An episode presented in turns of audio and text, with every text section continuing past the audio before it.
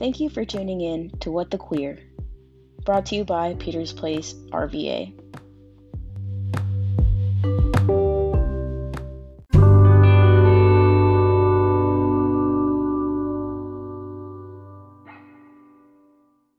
My name is Jamie Osorio. I am the Vice President of the Board of Directors for Peter's Place RVA.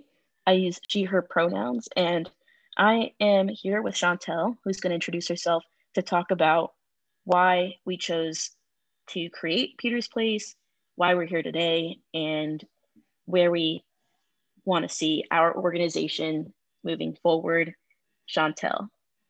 Hi, everyone. Chantel Hammond's here. I use she, her pronouns. And like Jamie said, I am the Executive Director of Peter's Place RVA. Peter's Place is a LGBTQIA plus recovery organization that focuses on housing support and resources for the LGBTQ community. And a little bit about like who we are and why having this kind of support is crucial to people's recovery. We are authentic support, which means that we are run, led, by the community, by the LGBTQIA plus community.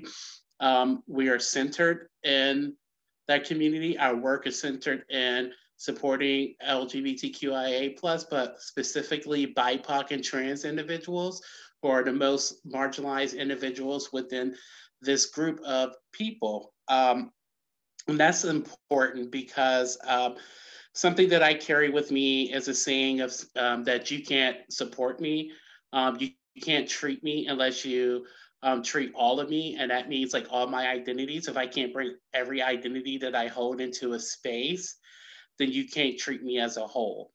And the reason why that is important, because for myself specifically, getting into recovery and being in recovery spaces that like, you know, I felt out like an outcast. I felt like I didn't belong. Like no one shared the identities that I had. No one understood my identities. They didn't understand where I was coming from. And, you know, a lot of times I had to hide within recovery spaces. And these are spaces that I'm supposed to be healing and growing in. And I had to hide a lot of my identities. So for me, having this space that particularly caters to this group of individuals is crucial to their mental health, their recovery, and it's also suicide prevention. And that's something else that we could probably talk about later. I want to hear from you a little on what things have you done personally to like change like your thinking and stuff around like race and sexuality, gender and stuff like that, and like what type of work are you doing in your life? Yeah, definitely. For those who can't see me, I'm very, very light skinned. I am Hispanic, but I'm white passing in a lot of spaces. I do definitely benefit from that. Kind of like what Chantel was talking about earlier with regard to the successfulness of people who fit better into the mold of what productive members of society look like or act like. Or and of course, there was the initial shock of like, yes, I am also racist because I have the power and privilege over so many others. And there's this like defiance to like accept that because I am not white, then there's no way that I don't experience the same oppression. So acknowledging that and doing all that I can to listen to my peers who are a lot of pain has been really uncomfortable. Like it's sometimes really draining. And also I've seen the toll that it takes on my closest friends who have no choice but to face those conversations, to have those conversations, to scream the truths that they're experiencing, because it's the only way to kind of survive the day sometimes. And I, you know, a lot of that has, you know, put me in a position where I am able to identify it. And when I can identify it, and when I say it, I mean my privilege, when I can identify my privilege, I'm trying to learn not to kind of like say it in every space, but like just to be like, you know, acknowledge and amplify people's voices who say something that is a truth of their truth, and, you know, about their experience and how, you know, painful it is, or how, you know, frustrating it is, or whatever it is, right? They'll share their experience, and then someone will say, someone with more privilege will say something that completely dismisses, like it just completely looks over or doesn't acknowledge, doesn't actually like, it's like almost they didn't hear what that person said. And so what I do is I reiterate it and say, like, you literally did not listen to what was just said. And that often causes like a lot of discomfort, because then people realize like whether or not they meant to dismiss someone else's truth, they did. And that's how I try to work on own anti-racism, like worked on towards anti-racism. That's awesome. You could also challenge me too. Like, this is a space, if you want to challenge me, do it. I don't think I want to challenge you right now, okay. But, you know, probably in the future, I will challenge you. We will challenge each other. We will challenge each other, because that's what the space is for. And that's how we grow and learn, by educating each other, but also telling someone, you know, maybe you might want to try this, or you want to work on this, or like something, right? This is just calling some BS too. I'm open to it too. Right. That's a space for that, right? And I'm glad that we get to share this space together, and also like share this space where we can actually talk about stuff and actually have real dialogue about it, and truly dissect this stuff. Because, you know, I sat in a lot of spaces, and like, even when we talk about anti-racism or equity and justice or transphobia, homophobia, all that crap, that we are still watering it down to please the white folks. I'm just gonna say it, to please them, to make them feel comfortable in the spaces, to make them feel like they're able to listen to this without being too uncomfortable. Like, we want to water it down to welcome them into our space. And we shouldn't have to do that. Like, this is our space, right? And if you want to walk into this, and if you want to learn, if you want to hear from us, then you're going to have to set in your uncomfortability and just listen and process it. And if it makes you feel uncomfortable, if it bothers you, take that shit with you and process it and figure it out. It's not our problem to do that for you, and we shouldn't have to like dilute ourselves to make you okay in a space that it's not meant for you, but you're welcome in if you want to actually truly learn and heal, because like, we're healing in these spaces, honestly. And we shouldn't have to take away our comfort and stuff. We shouldn't have to water ourselves down, and we shouldn't have to dilute our message and not be true about what's truly going on and what's truly bothering us and hurting us to make you feel okay. Because then we're oppressing ourselves to make our oppressors feel good. And I'm not about it. Well, I mean, let's talk about entitlement.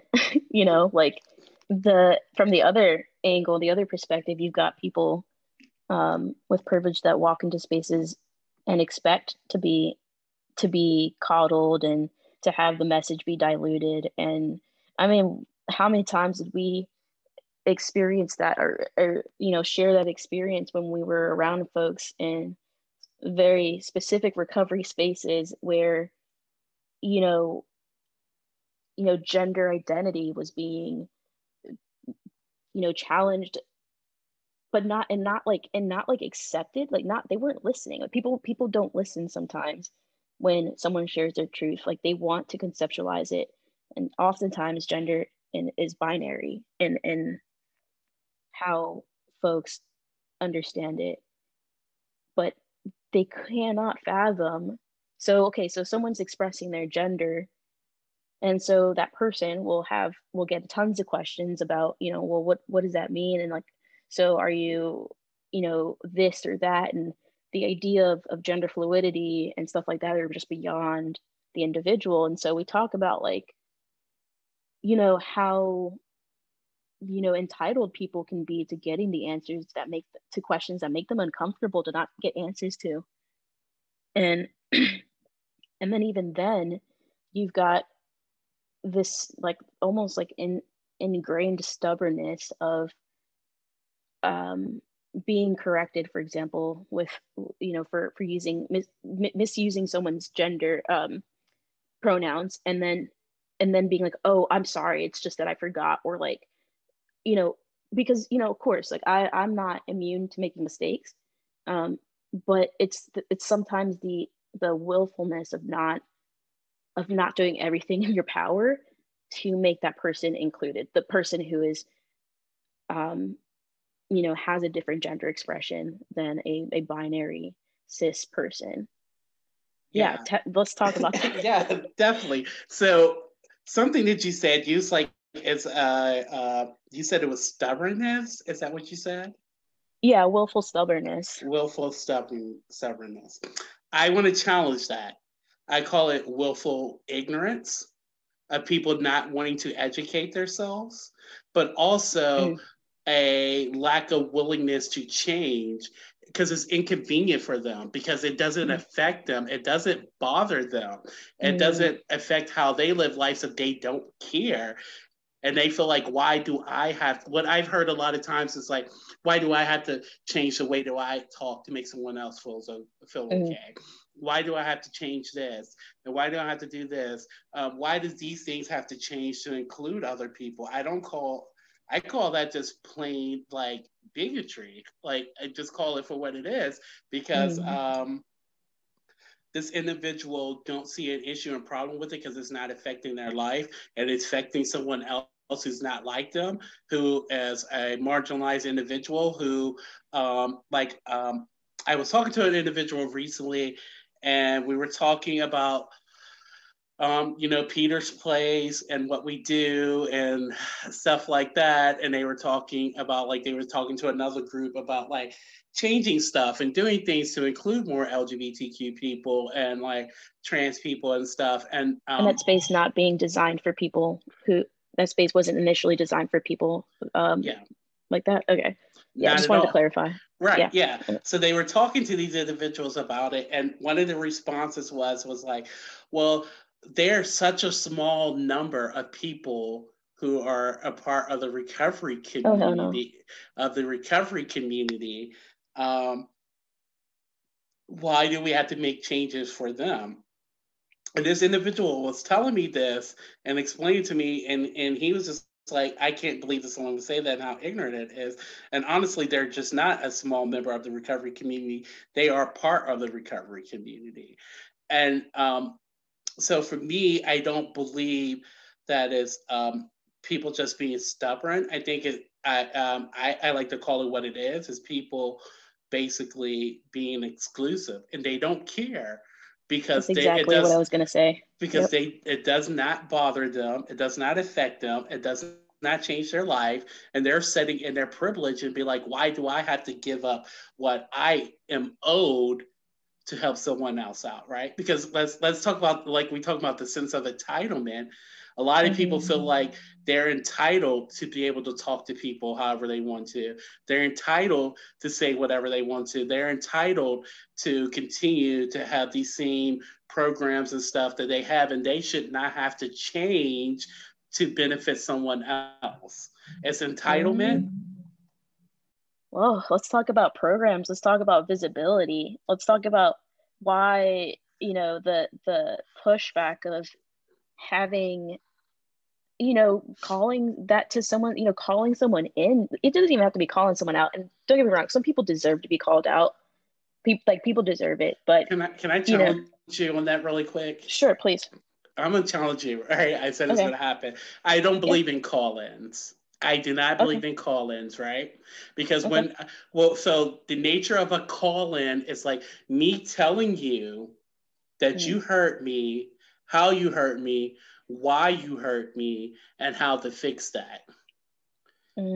As someone who is doing all the emotional labor. Right. As someone who is hurt, it's not my place to tell you how to fix yourself. It's not my place to educate you, right? Mm-hmm. That's your place. And with this call-in culture of telling people that we need to call people in, is pretty much that's calling those who cause harm, and continue to provide support for those who cause harm, and to put them on this pedestal to treat them like they're the victim, while the person who has been hurt has to do all the emotional work and that, and still be a victim and experience trauma trying to fix a problem that they didn't even cause.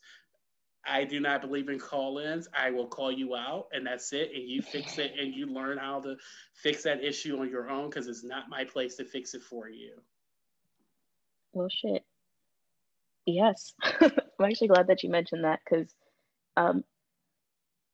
and just like, I'm laughing because it's exciting to me to have an opportunity to be called out. I think because for example, what I was trying to get at was this, I guess it was the sensitivity of the exclusive, the elite group, like the untouchables.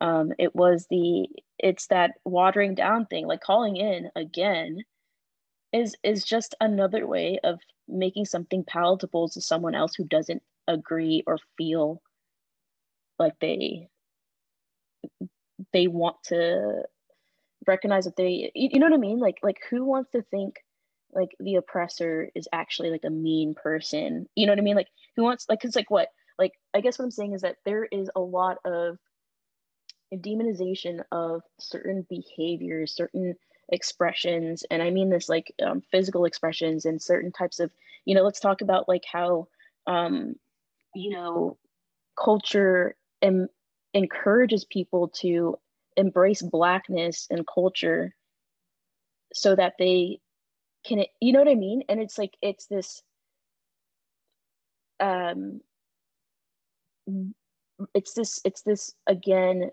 keeping the untouchable elite, and I'm specifically talking about whiteness, as this, you know, like pure,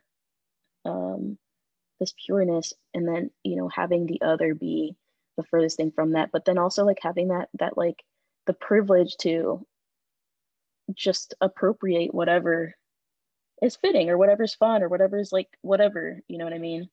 And so call-ins, you know, getting people call out, it's like, I mean, that shit's just like, it's cringy, it's cringeworthy sometimes, like for the most part it's cringeworthy, but it's also just not okay.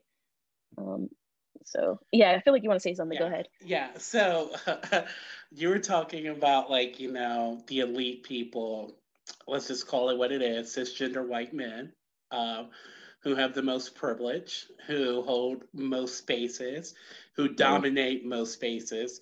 But also just like talking about like how culture steals from the Black community. They steal from our culture, but don't embrace us. That's the colonizer syndrome is what I call it, right? Mm-hmm. They steal from our community. They take our culture. They don't want us to benefit from it. They want to benefit from it. So they oppress us and keep us down while taking our work, our knowledge, our experience, our culture, our style, our fashion, and our ideas, and continue to profit off of us while keeping us at the bottom, or tokenizing us enough to say, hey, I gave you something, I gave you this platform, here's a seat at the table, but don't speak too much, be quiet, speak when you're told to, and here, take a little bit of money off of this, but we're gonna continue to profit off of you while you make crumbs. And that's the way the society has been built. And continues to profit off of the backs of Black and brown people, because it's just not Black people, right, that they benefit off of. Let's just be honest. They're not just stealing from Black culture, which they are, and like in a lot of ways, but they're also oppressing and stealing from all brown people. They're also stealing from the brown culture, all brown cultures. They are also taking from us and giving a couple of us tokenized seats at the table to make us feel good. And then what happens is those couple people who get that seat are just like, things are better, things are inclusive, the world is getting better, while the rest of the people who look like them are still at the bottom, struggling to try to get whatever crumbs fall down to them. And I think in order to change the system, in order to rewrite the systems that were written to oppress us, that we have to destroy them and continue to rebuild them ourselves, right? We have to stop letting people steal from us, right? We have to stop letting people tokenize us. We have to stop letting people benefit off of our ideas and our culture and the profits that we're making. And that's why, you know, when we built this organization and we built Peter's Place, that we decided that like we wanted to be Black and brown led. They're like, we're welcoming other people into our spaces who are not Black and brown, but Black and brown voices are the ones that are going to be prioritized in this space, because we are the ones doing the work. We are the ones who are most oppressed in this community, and we will be the ones who carry this on for a long time when those who don't look like us are going to be able to step away from anything like this in a moment of time and continue to get the benefits and to have the privilege to access care and support that we're not going to have. Oh, wow. I keep thinking about like racial and cultural tourism, and also keep thinking about how this ties right back into recovery spaces. Everything that you said is true across the board. And then we talk about, you know, this... I mean, I've heard it thousands of times in meetings, the miracle of being saved from their addiction, from their vice, from their, you know, their powerlessness over a substance. Like, there is this already, like, this entitlement to, I am different than other people because I was able to surrender, or I was able to give up, you know, XYZ and trade it in for something that I have to be grateful for and that I have to work for. And the thing is, while recovery does involve lots of work, lots of dedication and vulnerability and all of these things, so many people don't have access to even have the safety, like let's talk about that, like the safety of being vulnerable, the safety of not, like, I mean, shit, there's just like, I just can't help but think about how important, you know, harm reduction is because of that. It's taking away so much of the stigma, but that also goes into like a little bit more of like a different area. But I think it's all again, it's this privilege that, you know, white cis men have that others can't afford. Yeah, definitely. I agree with everything that you said. You hit it right on the nail, just like the safety. And people don't understand what it means to be safe or have safe spaces, or to allow people to have safe spaces to recover in, right? And how important that is for people to be able to feel safe in a space while being in that space, and actually being able to be vulnerable and be true and talk about what's really going on with them, who they are, and to open up to people, right? Once you take away that space from people, once you take away that sense of being safe, then you put people into a space that they no longer want to be in or feel welcome in. and that they are struggling to even be a part of. Like, once you take away from my safety, there's nothing in that space that you can offer me. There's nothing in that space that you can provide me, and I would no longer feel okay to be there. And if I show up in there, it's because I have to be there or I have nowhere else to go, but I'm truly not showing up. I'm there in physical form. Oh, wow. That's, that is, I love that. I love that. I mean, how many times, and I mean, this goes right back to programming, right back to this tokenization of people who succeed, and I say that in air quotes, succeed in recovery because, you know, and I say this in air quotes, because they did the work. And I'm talking about the tokenized brown and black person, the tokenized queer, the tokenized trans person. I'm talking about those people who on the surface have succeeded and made the space work for them, that, you know, the other who is not, you know, able to use their privilege to make safety, again, like, you know, me being white passing, like I very much use that to my advantage in my recovery, and of having the awareness of that, like I recognize that there are so many other people that do not have the same access or the same, you know, fearlessness or the same type of, and I'm not saying they don't have any of these things. I'm saying just that, you know, it's just not worth, it's not worth coming outside of their survival, like mechanisms, outside of their coping, to enter a space that is bound to hurt them because of the way that it's designed. It's bound to exclude anybody. It's going to hurt people. It's just not, it's just like, it's hands down, when you walk into a space where there's privilege, you're going to get hurt. And oftentimes if you're able to dismiss it and like sweep it under the rug, then you're successful. You know, like. Right, 100%, 100%. I agree. For something I want to like dive into right there, right, is something that I heard to stand out, how you said like your white passing privilege and how you use that, right? Let's talk about how some of us as BIPOC people, like all of us as BIPOC people have some sort of privilege, right? Let's not deny that. Like we all have privilege. I have privilege that a lot of people who have identities like me don't have. Mm-hmm. And, but like, you know, talking about the privilege that we have, that we use in spaces to fit in or feel safe and secure, right? Like code switching is not just about like the language we use.